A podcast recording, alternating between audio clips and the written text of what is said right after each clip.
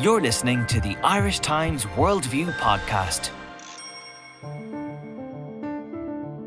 On Worldview this week, the focus of last week's European Council was almost entirely on the Brexit crisis, with the refugee migrant issue firmly pushed into second place.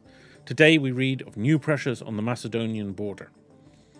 With the Brexit deal signed and sealed in Brussels, attention now turns to Britain and to the run up uh, to the June 23rd referendum we look at how the issue is playing, particularly in the north. And in the US, a major court action is underway as the giant Apple Corporation tries to fight back against demands from the authorities that it should help them hack into the invulnerable defenses of the company's iPhones. Tim Cook, the Apple CEO, has become a champion of internet privacy. I'll be discussing the migrant crisis with our Central European correspondent, Dan McLaughlin, the northern implications of Brexit with Gerry Moriarty, our northern editor, and Apple with Davin O'Dwyer. I'm Patrick Smith. Worldview is an Irish Times podcast bringing you perspectives on foreign affairs from our global network of correspondents. First to Dan McLaughlin. Dan, could you describe the situation on the border in Macedonia and, and Slovenia and Croatia as well?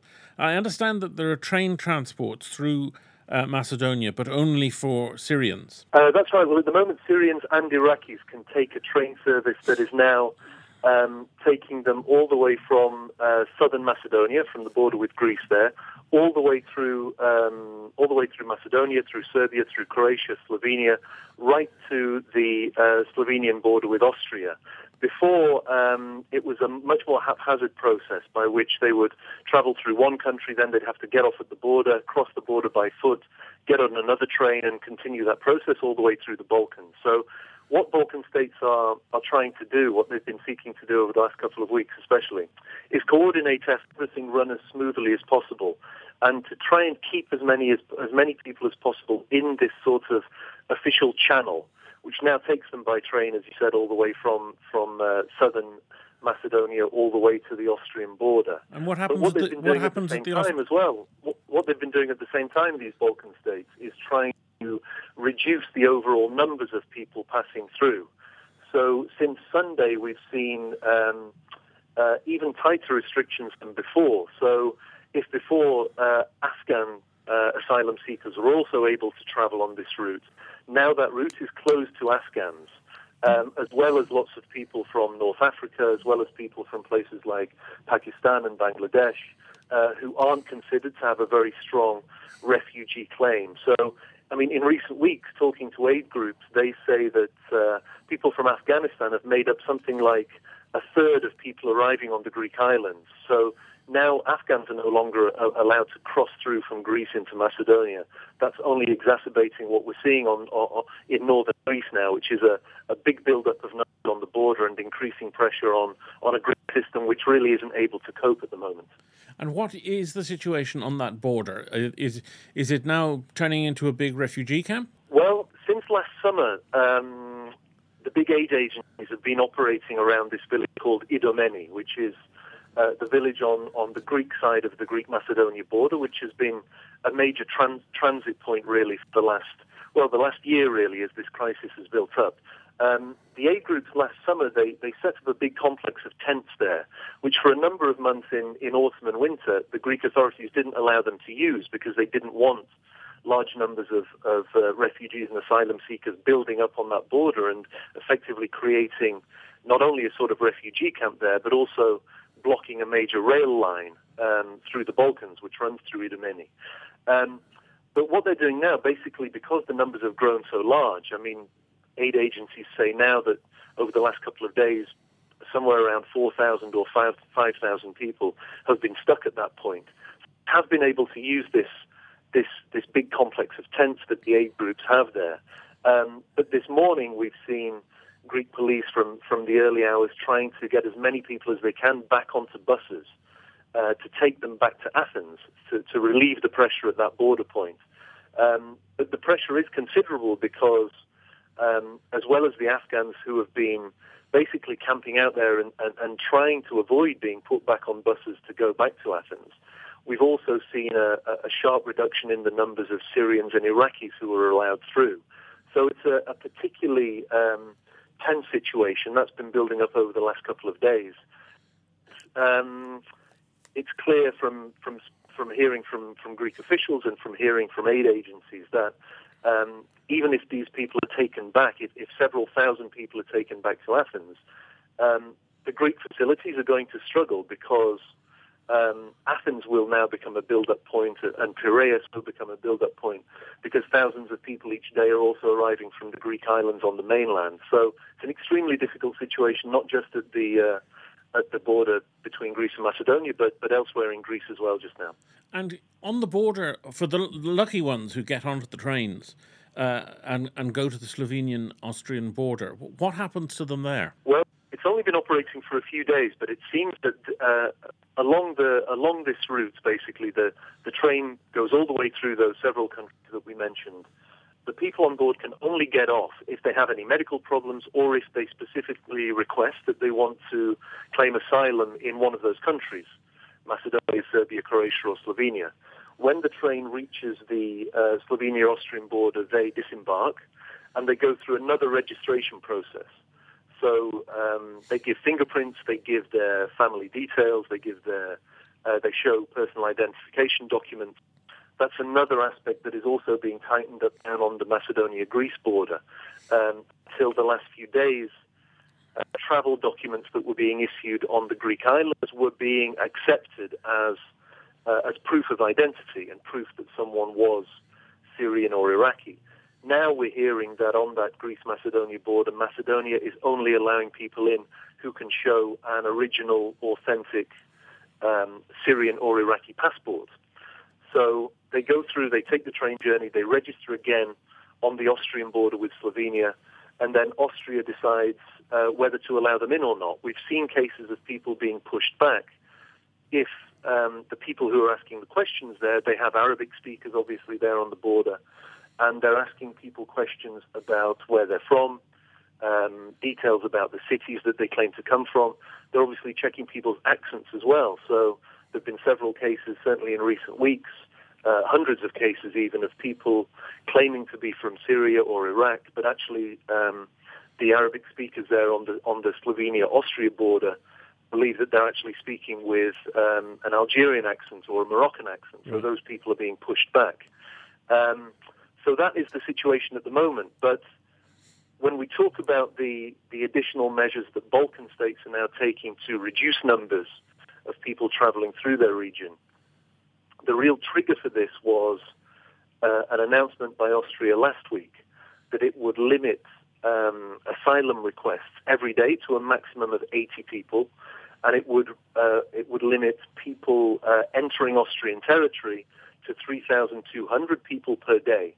So this triggered a certain amount of alarm in Balkan states because, uh, above all, they don't want to become a kind of collection point for people who can't move on further into Western Europe, can't push them back further south through the Balkans. So they're trying to restrict numbers in reaction to what they see as Austrian measures uh, and what they fear may in the future be German measures to also uh, restrict the inflow of people. And, and indeed, Denmark and Sweden uh, also recently announced uh, new measures to to, lim- to limit numbers. And is that is that visible back down the line in terms of the flow at, at the Austrian uh, Slovenian border? Uh, absolutely, yeah. I mean, this is this is re- this has really been the key for the Balkan states all the way along. Um, they are desperate to not end up as a as a collection point. Um, so they want to be ahead of events. So if Austria does um, start limiting en- uh, entries further, then um, they want to be able to react very quickly and make sure that at no point along the Balkan route do uh, the people get trapped effectively. Um, what is upsetting Greece particularly is this sort of coordination between Balkan states and Austria increasingly to the exclusion of Greece. Um, we've seen an announcement in the last couple of hours today that tomorrow, that tomorrow, that's Wednesday, uh, Austria will host a meeting of interior ministers and foreign ministers from Balkan states, but excluding Greece. Uh, Greece has already reacted angrily to this. The uh, Austrian ambassador to Athens has been summoned to the foreign ministry for consultations on this. Um, and if we, we look at what Balkan states are doing now, it also chimes with calls that we've heard from Central European states, uh, Hungary, Slovakia, Czech Republic, Poland in the last few weeks, to make sure that if Greece can't effectively uh, and drastically reduce the numbers entering its territory from Turkey, then another line somewhere has to be created. I mean, this is what um, Viktor Orban, the Hungarian Prime Minister, called a, a European defensive line. He said, and um, his colleagues in, in Central Europe agreed with him, that the best place for this would be Greece's northern border. So that is being seen now as a place where um, European countries that are very much concerned by this this influx of numbers and, and, and an, an, ever greater influx of numbers, um, this is where it should be stopped. So, so that northern border, uh, Greece's northern border with Macedonia and its northern border with Bulgaria is a particular focal point now. Um, fences are being reinforced there, and police officers from um, from states all over Central Europe are helping their Macedonian colleagues in particular to guard that border and make sure that um, that there is a sharp reduction of numbers of, of people coming through there right now. And at EU level, we're not seeing any kind of uh, agreement coming on, on quotas for, for the other European countries, are we? No, and this is particularly alarming. I mean, we've heard in the last few days from the major organizations like the, the UNHCR, the UN uh, Refugee Agency, uh, the International Organization for Migration, Amnesty International, um, Médecins Sans Frontières. They're all extremely worried not only by the um, the deteriorating humanitarian situation in Greece and in the Balkans in general, but this lack of a coordinated response. Um, if we look at some of the key things the European Union has tried to get done over the last few months, for example, creating these registration hotspots, um, as they're called on Greek islands, I mean, they've been delayed for months and months.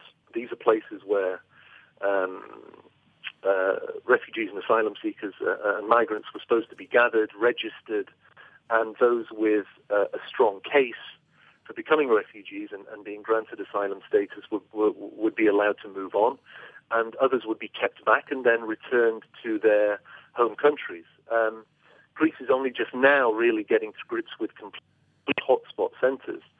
Um, and in terms of a, a, a, workable system of returning people to their home countries, there is absolutely no sign of that being put into effect. If we look at the results of the summit last year, which called for 160,000 refugees to be distributed around Europe on a sort of quota basis, um, only about 500 people have been redistributed under that scheme so far. And that's basically failed. I mean, lots of countries particularly in Central Europe, have said they will not accept any kind of quota scheme that Germany has been pushing for the last few months. If we look at coordination with Turkey, late last year the European Union um, offered Turkey 3 billion euros in return for lots of measures to to both make life better for refugees living in Turkey and also to, to stop people moving on to Greece. Um, from what we can see, none of those measures are having are, are, are in effect at the moment. If they have, been, um, uh, if any uh, measures are being taken by Turkey, they're not having any dramatic effect on numbers crossing to Europe. We saw from the International Organization for Migration today figures that um, so far this year, more than 110,000 people have already crossed from Turkey into um, from Turkey to Greece and from North Africa to Italy. Now, if we compare that to last year, it wasn't until the end of June that we uh, that, that more than 100,000 people reached Europe. So we're already we've already had more people arrive in January and February than arrived um, in the first six months of last year. So the numbers are uh, overwhelming at the moment, and there is no sign of a coordinated response from the EU uh, or anything in, in cooperation with Turkey which you know Balkan states and Central European states say is forcing them to take these kind of unilateral actions and also group actions to um, to protect their own borders and stop themselves being and stop those countries being um, uh, being forced to cope with with huge numbers of refugees and asylum seekers potentially being stuck on their territory at some point in the in the coming weeks and months. Thank you very much, Dan. In Northern Ireland, the announcement of the Brexit referendum date in June has quickly seen the division of the political parties along predictable uh, lines for and against e- EU membership. For many, the prospect of new border controls and trade restrictions seem to suggest a turning back of north south relation by decades. Gerry Moriarty, that prospect does not seem to alarm the Unionists. Are they just seeing it all as scaremongering? Well, certainly from the Democratic Unionist Party side, uh, they are avowedly Eurosceptic, and Arlene Foster has nailed her colours to the mast, and she says uh, they're going to vote no, uh, while also saying that she understands there will be people within the DUP who, you know, will have a will will have a different view. But the the, the dominant line from the DUP is get out. Uh, the other main unionist party, the Ulster Unionist Party, hasn't decided. Their uh, ruling executive is to meet next week. Uh, Mike Nesbitt hasn't given a flavour of what he will do, apart from saying that you know the Secretary of State Theresa Villiers must maintain a Chinese wall between her job as representing the British government and also her view on um, Brexit. She she wants to get out. Uh, so we, we don't know what they will do. They perhaps might leave it individually to to the to the members to decide as they so as they so choose. Uh, and the other main unionist party, the traditional unionist voice party, um, Jim Allister, yeah, definitely get out. He said uh, unions have nothing to lose but their chains. Right. And what is your sense generally of the of the state of public opinion as the campaign it's sort starts? of hard to tell. That, I mean, there's a half suspicion that when the vote comes, that probably a majority in Northern Ireland would vote to stay. Uh, now that's that's not based because there hasn't been any sort of polling or anything like that yet. But just looking, say, you know, the the business reaction, the Chamber of Commerce say that sort of 80 percent of their members would prefer to remain. You know, and this is much higher than the figure in, in Britain, which is 60 to remain and 30 to get out. Um, the farmers, you know, you have, sort of the unionist farmers, there will be concerns about EU subsidies and supports. Uh, the contrary argument people will be, will deal with well.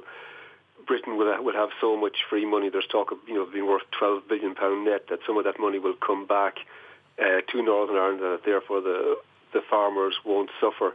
But look at the, at the demographics. You have the SDLP and Sinn Féin firmly for. You have Alliance, which you know uh, centrist cross party. They're for as well, and that you're taking the business people, you're taking some of the farmers. So probably the odds are in favour of of staying, you know, by a majority. But it could be a slim enough majority if, if unionists push this hard. Uh, although it's possible to see within the unionist community strands of of, of support for of staying in.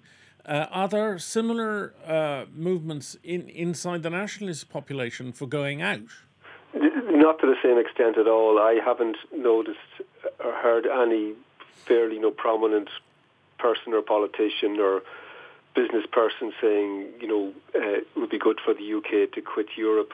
Uh, I'm sure some will emerge in the coming weeks because it's you know it's not a monolithic view, mm. but I'd say the predominant view uh, within nationalism, certainly represented by their political parties, is to stay. Yeah, and Sinn Féin's position of not only opposing Brexit but insisting that the South should stay in the EU um, if if um, Brexit happens represents a significant shift in their position on on the EU.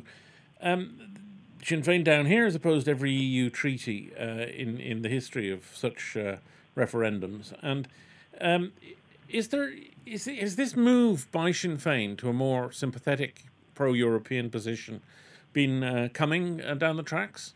It has, yeah. I mean, it's it's like you you know they they they fought the fight in the in the seventies and so on in terms of Europe, but you know from my just observations that has changed considerably over the past decade and so. I mean, you, you just don't hear um, Sinn Féin politicians giving an anti-Brussels line any anymore. And I mean, McGuinness was even quite even stronger than the SDLP, who you know with John Hume has always been the very pro-European party. You know, there um, Martin McGuinness even called for um, uh, Theresa Villiers to quit because she's taking this um, exit line, even though the Northern Ireland office says, says his um, his call is ludicrous. So, uh, you know, you know, Sinn Féin has definitively changed its position. All right. I got a note in this morning in the Post from a sovereignty group down in Dublin uh, accusing Sinn Féin of betraying republicanism by uh, its support for the EU. and and saying that this was a, a terrible betrayal of a long-standing tradition. And is there any sign of that discussion at all in the party in the north? No, the short answer, Paddy. I haven't. I, I, I know it. It may emerge, but I just as you know yourself, they're a very democratically centralist party. Uh, when the word comes from the top and people gen- tend to follow it, I haven't heard any suggestions of you know councillors or individual MLAs, you know, having a crisis of conscience over this issue. I don't think it's a big issue for them. Uh, so I, I, it's, it's just you know just times have changed in relation to Sinn Féin and the EU, as far as I can see. And I think that's reflected by the position of Martin McGuinness, who says you know the, the party will campaign vigorously uh, to keep Northern Ireland, to keep the Northern Ireland and, and by extension Britain uh, in the European Union. It'll be a strange canvas. One of the, the players in the north who will, as you said, be also uh, on the on the Brexit side is Secretary of State Theresa Villiers, and as one of the British papers observed, given her responsibilities in Northern Ireland, it's a strange position for her to be uh, taking. Will she be able to give assurances, for example, that the lost farm payments will be topped up? Uh, she has she also said anything about how the border issue would be managed would be addressed? No, she hasn't. But the, the, the line from the the Leave campaign so far, you know, the general line without any evidence for it is that because they will have so much money to play with, uh, farm subsidies will be will be maintained, and that nobody will lose out in Northern Ireland. And in fact, they're sort of arguing to the contrary that with that extra money, they'll be able to um, promote extra business, and they're able to, you know, saying things like, "Well, anyway, fishing has suffered uh, through EU membership, and that you know things could even improve in that way, and that it could be a windfall for nor- financially for uh, Northern Ireland, um, and that that's." But and I presume she will. She hasn't said too much on those issues yet, but I suppose that that's what we will hear for her. And but it will be, you know, she has a tighter up to watch to walk. Uh, David Cameron has defended her uh, position, and you know, uh, uh, notwithstanding that she has gone against him, um, but you know, she, she has to reflect uh, British government views here while having a view that is contrary to the position of the British government. And there's another interesting point, just just worth mentioning. Um, the British and Irish governments are co-guarantors of the Belfast Agreement. Uh, that phrase uh, you, I have never heard a trip from Theresa Villiers' lips that uh, the two governments are are co co-guarantors, uh, and it's sort of interesting that she has this position on sovereignty, and I expect you know down the line some nationalist politicians, perhaps even some southern politicians, will raise questions: Does her position conflict? with a sovereign agreement uh, as reflected in the 1998 Belfast Agreement and the uh, St Andrews Agreement. Now, the issue of Scotland's place in the UK is certain to come up strongly again if Scotland votes to stay while the majority of the UK wants to leave. Does that issue and its implications play in the debate in Northern Ireland? And it hasn't played yet, but it, it, it, but it will play because, I mean, that's something unionists in particular will have to consider uh, in terms of the vote. That there is a big argument if if, if England and you know if England and Wales um, vote uh, vote to leave and and, Northern, and Scotland votes votes to stay, there is a potential that that could trigger a second referendum, and that this time, you know, maybe the pro-European argument would would carry the day for for the Scottish uh, nationalists, and you know, were Scotland to leave the union, I mean that would certainly have to cause anxiety to unionists. So it's something they will have to consider as this um, campaign develops. It, it, hasn't come to the fore yet, but I, but it, but it will. Thank you very much, Gerry. You're listening to the Irish Times. The new champion of internet privacy is Tim Cook, CEO of Apple. Now, what's this case about, Davin? Well, it's a very uh, it's a, very specific case about the, the San Bernardino shooters uh, uh, shooting incident in December, uh, San Bernardino in uh, in California, uh, where a couple, Saeed Farook and his wife, um, shot up uh, the Civic Centre where Farook worked. Uh, it was interesting at the time because it resembled so many sh- mass shooting incidents in, in, America, but it subsequently became apparent that they uh, had uh, kind of vowed affiliation with uh, with Islamic State uh, in a few Facebook posts. so it went from being rather conventional mass shooting by American standards to a terrorist incident, completely changing the, the tenor of the investigation. Uh, in following up and trying to ascertain what sort of links uh, Farook and his wife actually had with Islamic State, uh, whether they were just inspired by or whether there was they were actually coordinating with Islamic State. Um, they uh, went uh, uh, obtained his iPhone um, and uh, in attempting to gain access to his iPhone to see to see what what the communications he, might have had on it, they came up against his passcode, which is the four or six digit. Um, uh, security code to, uh, to, to, to, to gain access. Um, and uh, they've uh, this uh, just last week gone to Apple uh, with a court order requiring Apple to develop uh, spe- special software, which they claim will just be used on this phone, uh, to basically crack the passcode using kind of a brute force method. technically, it's quite complicated, um, but essentially allowing them to try as many attempts as possible without erasing the, all the data on the iPhone. Um, Tim Cook, Apple's chief executive, has come out strongly uh, opposing this, uh, saying that it's uh, it would be setting a very dangerous precedent, um, and that creating such software would be uh, far too dangerous uh, for them to contemplate while ostensibly it might just be used with this specific iPhone, uh, Cook warns that inevitably would end up uh, being disseminated, used again and again, and also being used not just by American law enforcement agencies, but also, for instance, uh, foreign agencies in China or uh, other countries. With uh, it's quite a different type of of uh, power that they're looking for. The power to hack is quite different from the usual access through court orders. Indeed, it's what's unusual about this is they're using a 200. the FBI and the court order are citing a 200 200 year old um, uh, uh, act called the All Writs Act, um, which uh, was designed essentially to force people to comply with uh, uh, in cases that they weren't actually involved in. So the, the archetypal case would be a landlord. They have a search warrant for a property, and they go to the landlord saying, "Give us your keys and let us in here." And under the All Writs Act, the landlord is compelled to get his keys and open the door. Um, uh, the, uh, the, the, the, the parallel doesn't really translate uh, to the digital world, as, as Cook pointed out. Um, because uh, once this is created, uh, the precedent is set. Uh, ultimately, um, the fear would be that the law enforcement agencies would compel Apple to actually just build this in, so that they could uh, they could automatically gain access to uh, to to all iPhones. Uh, what's also interesting, numerous facets to this case, but Farook and his wife had their own personal cell phones. This iPhone was owned by his employer, the San Bernardino County, um, and uh, they uh, had access to the the um, the iCloud details uh, under FBI direction, they changed that password.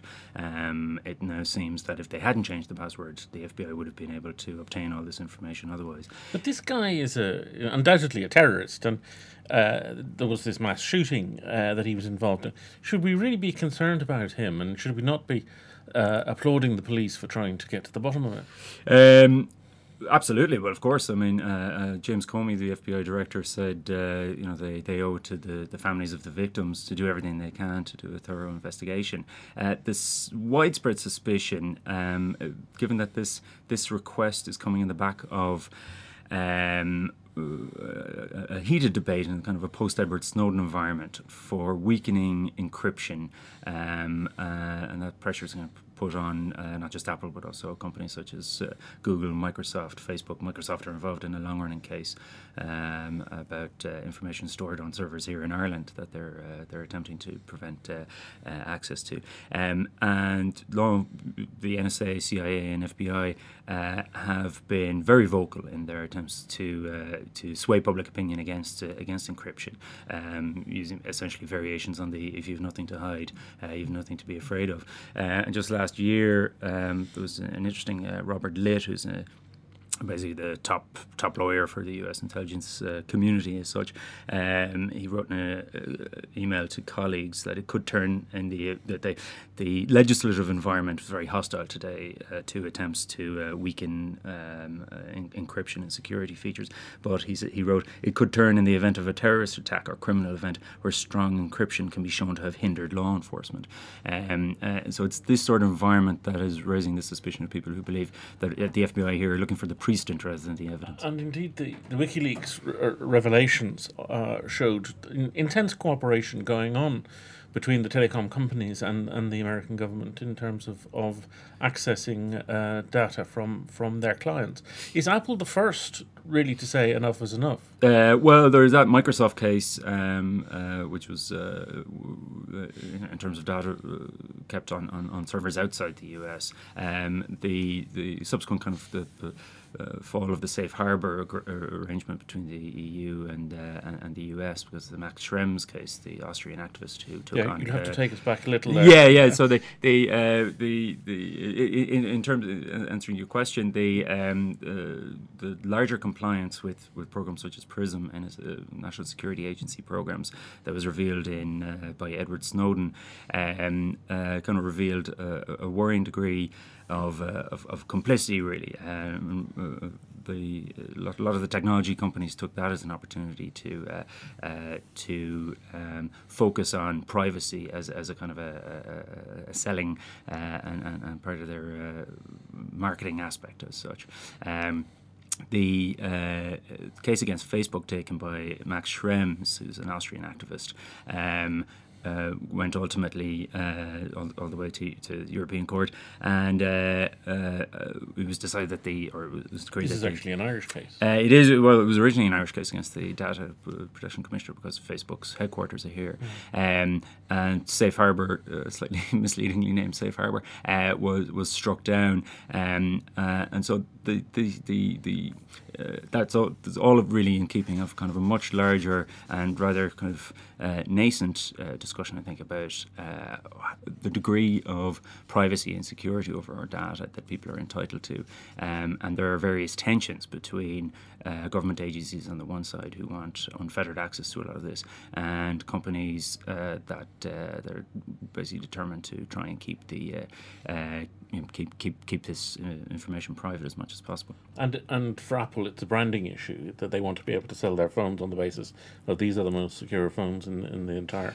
It certainly world. there is certainly uh, an element of it. I do think I'm, I'm slightly skeptical of the notion that they would choose this particular case to go an American exercise, given that it did involve uh, Islamic State affiliated people who killed 14 people. I'm sure if they wanted to make a, a, a branding exercise out of it, they might have chosen a slightly less uh, less difficult case Fair to do enough. so. Now over here, we we have a, a data privacy regime which requires the um, telecom companies to hold on to what's called metadata mm. for a considerable period. I think it's three years. Mm. Uh, so that if at any point in the, that three years the police want to check up on where you've been or who you've been talking to, mm. they can require that information be provided. Uh, that uh, metadata issue is now being challenged uh, in a judicial review arising from the the the attempt to um, look at journalist phones mm. uh, mm. by by uh, GSOC. Um, it's it's an extension of the same argument, really, isn't it? That yes, I, I mean, as, uh, ultimately we have uh, the, the, the it's a rather modern phenomenon which has really only kind of arisen with the, with the rise of smartphones as such. Uh, that uh, so much of our data, which uh, um, uh, is is now stored on these devices, and because of uh, cloud technology, the the information is also being backed up on servers owned by companies uh, all over the world, um, and the degree to which we have a right to uh, control over that information and control who accesses it uh, is, uh, is, is is a very live one, and it's at this. You know, the, the iPhone is less than ten years old, for instance. So the um, it, it, we're still at a very early stage of uh, in terms of the kind of legislative uh, environment over c- control of this. Uh, in in the um, uh, in, in, the Apple case, or in the in the case of Saeed Farook, the uh, the uh, San, Bernardino, San Bernardino shooter, um, Apple uh, complied with uh, uh, or cooperated with the FBI and gave over uh, iCloud information, so information that was on the phone that had already been backed up uh, to their servers. Verizon, uh, the phone company, had handed over all that metadata. Um, by all accounts, from from reports, uh, none of that information suggested that uh, there were actual any uh, communications with Islamic State figures either in the U.S. or or elsewhere. Um, uh, but it's uh, the the tension between the right to privacy. I mean, it recalls uh, Benjamin Franklin's famous line about the those who would give up essential liberty to purchase a little temporary safety deserve neither liberty nor safety.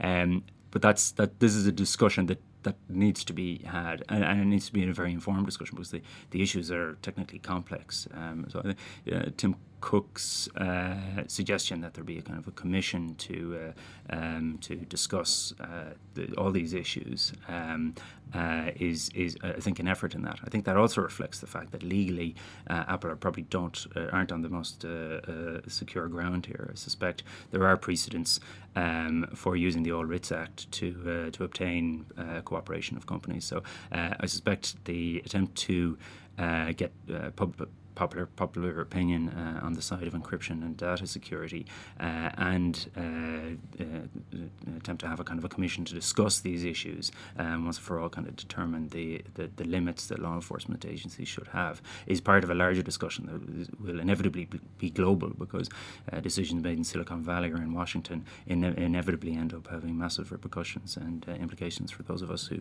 use these devices all over the world. Thank you very much. Thanks to Davin O'Dwyer, Gerry Moriarty, and Dan McLaughlin, to our producer Declan Conlon, and Rob O'Sullivan on sound. Subscribe on iTunes or Stitcher to get Worldview delivered to you free of charge each week.